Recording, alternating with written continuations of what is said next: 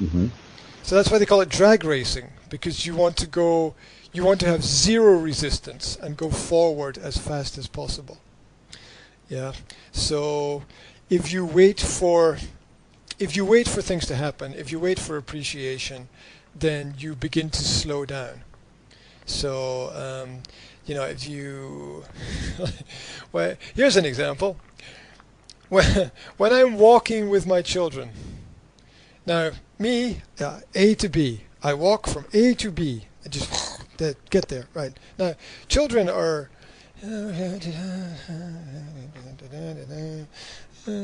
Oh, look, a piece of grass. oh, look, a cloud. Oh, look, a look. There's a there's a dog and there's a tree, and you know they stop and look at everything. Yeah. So, so you have to um, you have to keep moving. Mm-hmm.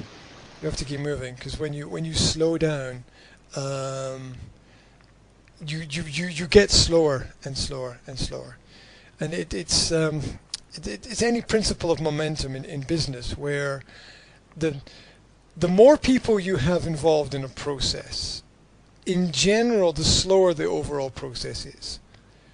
Because you have to wait for everybody to perform their specific task. Now, on on a big scale, you can do more.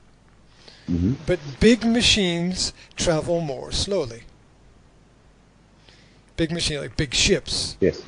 yeah, they, they require more energy, um, for example.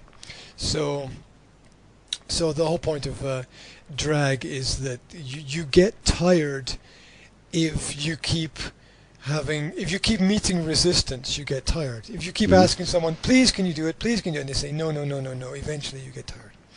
So you want to, um, you want to avoid this situation where you get tired out by waiting for the appreciation or the judgment of others. Mhm.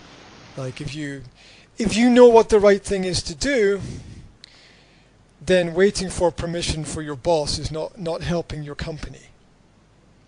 That's the drag. That's the drag. The drag is waiting for permission Mm-hmm. when you already know what the right thing to do is.